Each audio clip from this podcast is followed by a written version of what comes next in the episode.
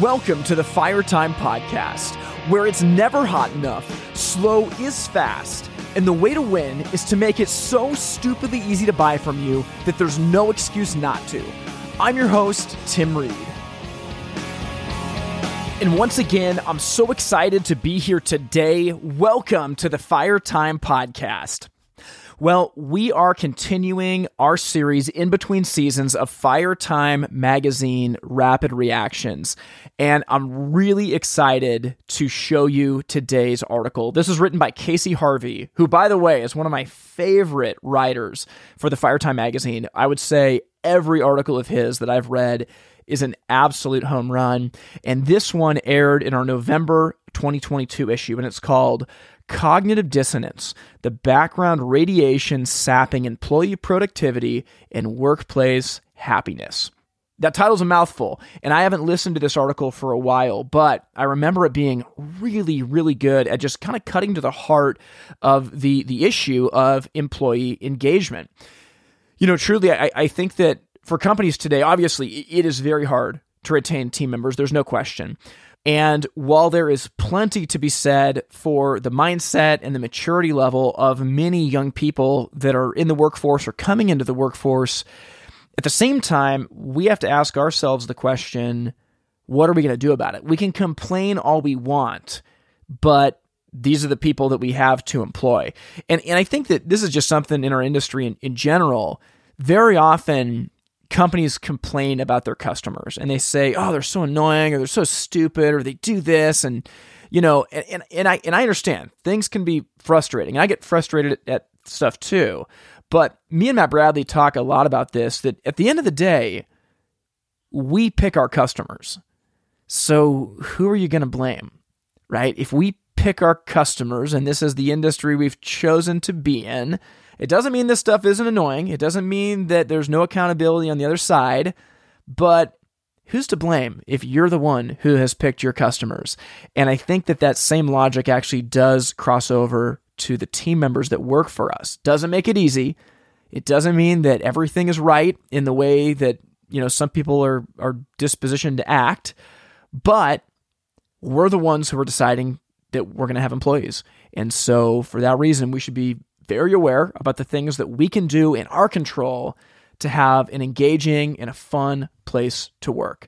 So with that said, I'm going to jump out of the way. Let's listen to this article together, and then I will give you my rapid.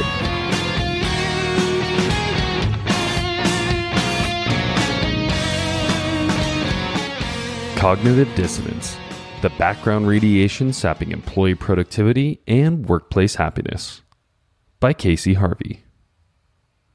According to an article from Psychology Today, cognitive dissonance is, quote, the state of discomfort felt when two or more modes of thought contradict each other. In 1957, psychologist Leon Festinger popularized this concept in his book, A Theory of Cognitive Dissonance. Festinger studied a cult that believed a flood would destroy the earth, and he explored what happened to its members when faced with the reality that the predicted flood did not occur. Festinger observed that less committed members were more inclined to recognize that they had been duped. In contrast, more committed members were more likely to reinterpret the evidence to fit the belief that they were right, but that the flood didn't happen because of the lack of faith of the other cult members. The same article from Psychology Today also explains that the theory of cognitive dissonance proposes that people are averse to inconsistency within their own minds. The Psychology Today authors further note that cognitive dissonance offers one explanation for why people sometimes make an effort to adjust their thinking when their own thoughts, words, or behaviors seem to clash with each other. Though a person may not always resolve cognitive dissonance, the article concludes, the response to it may range from ignoring the source of it to changing one's beliefs or behaviors to eliminate the conflict. Cognitive dissonance theory posits that when your beliefs conflict with one another, you will try to resolve the conflict in three main ways. 1. Changing one of the dissonant cognitions, e.g. attitude change. 2. Adding consonant cognitions so that the overall inconsistency decreases, e.g. seeking information that explains one's inconsistent behavior. Or 3. Decreasing the importance of the cognitions in the dissonant situation, or trivializing the importance of the attitude. Where am I going with all of this? Well, it seems that our human brains, the most powerful thinking machines to yet walk our planet, don't do well in processing and synthesizing seemingly conflicting data. In our businesses and personal lives, we've probably all experienced instances of the above in ourselves and in others, hopefully without the doomsday cults. In the workplace, cognitive dissonance results in high levels of stress that varies individual to individual based on personal belief systems. It's particularly common in support, management, and human resource functions where people are sometimes exposed to or forced to tolerate and execute tasks that deeply conflict with their sense of morality, training, ethics, or values. When faced with conflicting beliefs and practices and the pressures to tolerate them, those professionals often experience deep personal dissatisfaction, distress, and a state of permanent tension, which can result in a range of personal health effects as well as negative impacts to work performance. To make my main point a little more concrete, let me offer a simple illustration using something we all deal with every day: money. Obviously, we're all in business to make a profit, and I would even argue that we deserve to make a profit. However, more often than not, money triggers cognitive dissonance in the workplace. Let me explain a little deeper. A common point of conflict occurs when employees feel pressure to prioritize profit in scenarios that conflict with their own belief systems, their internal compass for shorthand. This pressure can be wholly internalized on the employee's part, i.e., I'm supposed to be making the right financial decisions for the company, but I know this action doesn't feel right to me. So, how should business leaders minimize these conflicts? Like just about everything else, a good place to start is directly talking about it and clearly communicating what the company values and expects. The next step, of course, is ensuring that the actions of the people in the company actually reflect these values. Yes, we deserve to make a profit. Yes, we want to do the right thing. And these two belief systems do not need to be in conflict. They can both exist at the same time. Understanding the three modes of resolving the dissonance, which are all listed above, will help you and your team develop pathways to success. There's been a great deal of buzz in recent years about positive workplace culture. I posit that minimizing the everyday background cognitive dissonance impacts morale, employee satisfaction, and profitability more than Friday pizza parties and a foosball table in the break room.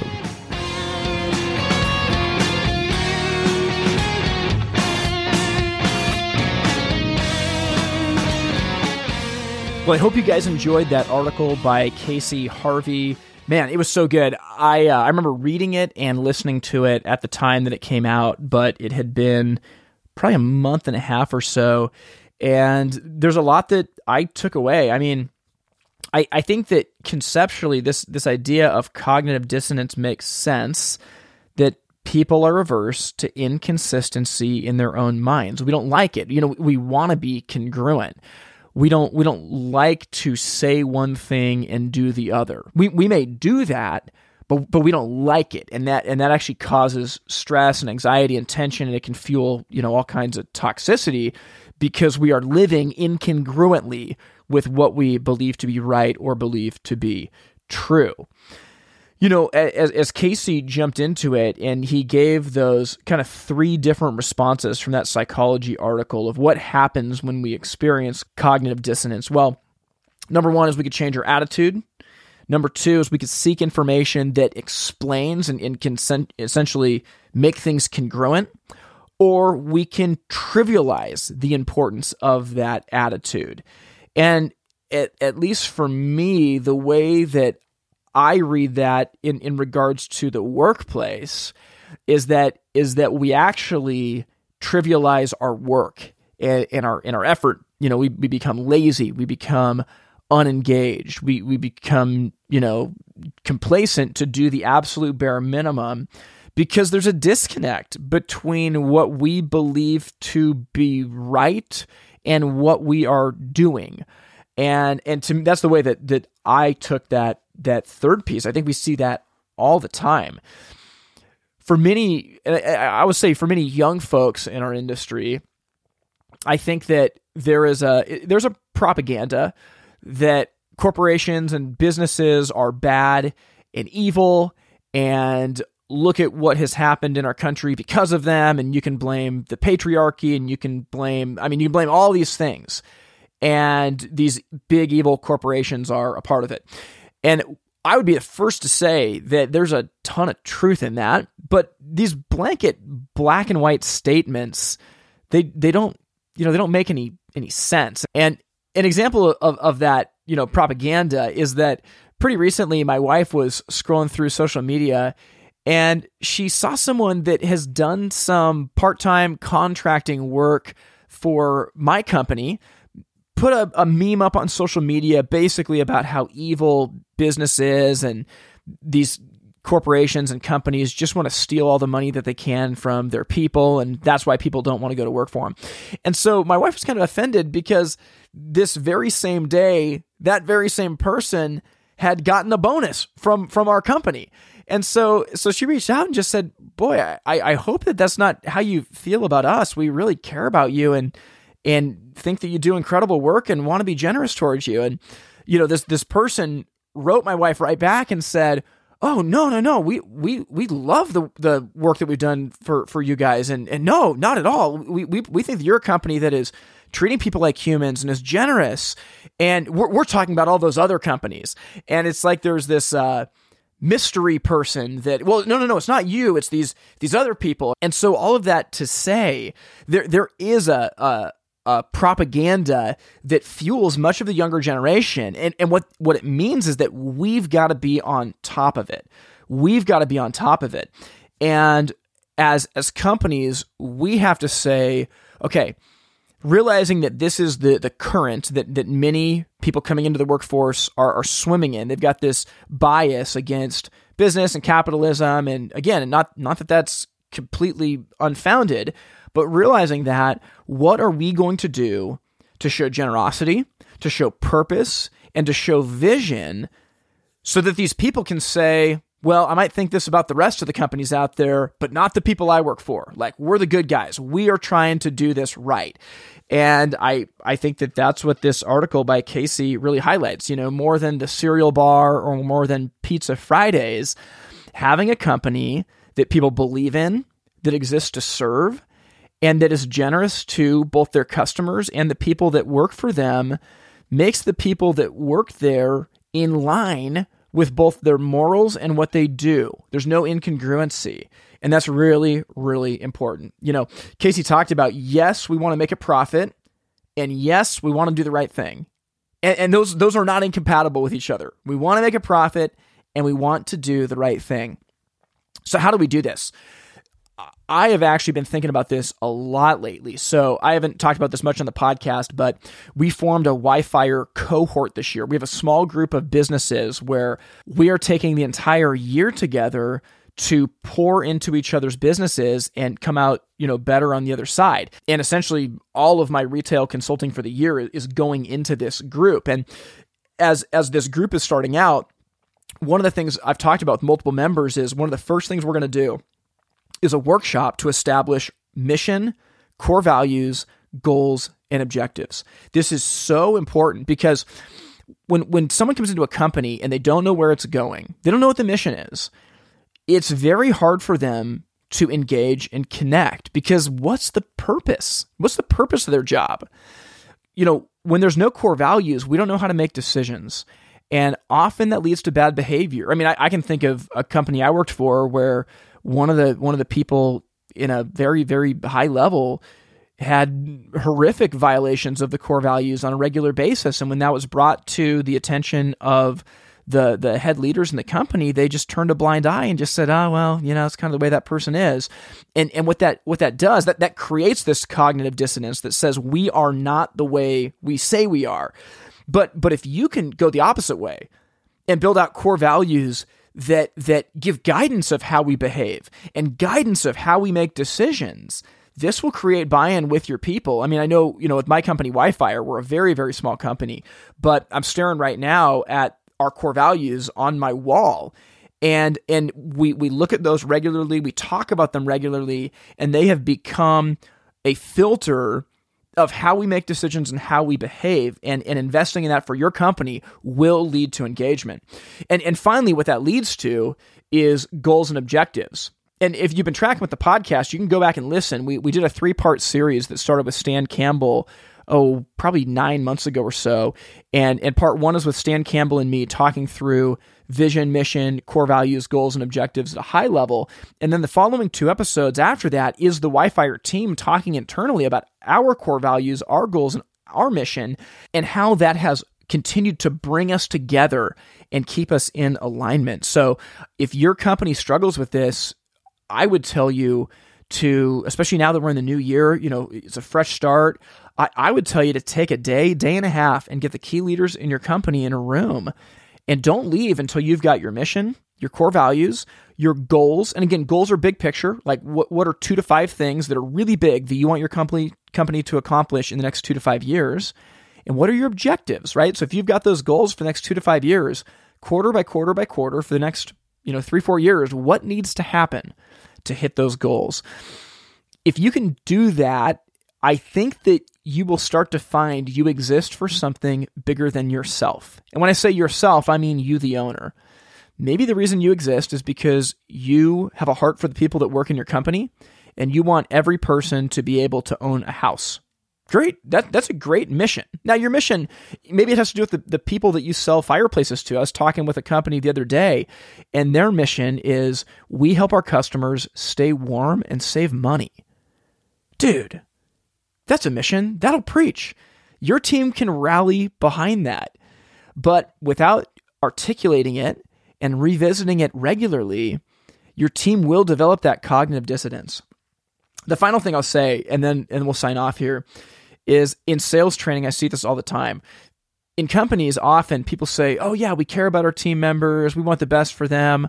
But when it comes to sales training, they'll tell a little white lie about a feature, or they'll really push for that upsell. Oh yeah, did you get that upsell? Or when they're in the nice neighborhood, they'll charge a little bit more for installation than when they're in the not so nice neighborhood. And I'm telling you, your team sees that. And even if they play into it and they enact it when they're bidding jobs and on the sales floor, what do they think about your company?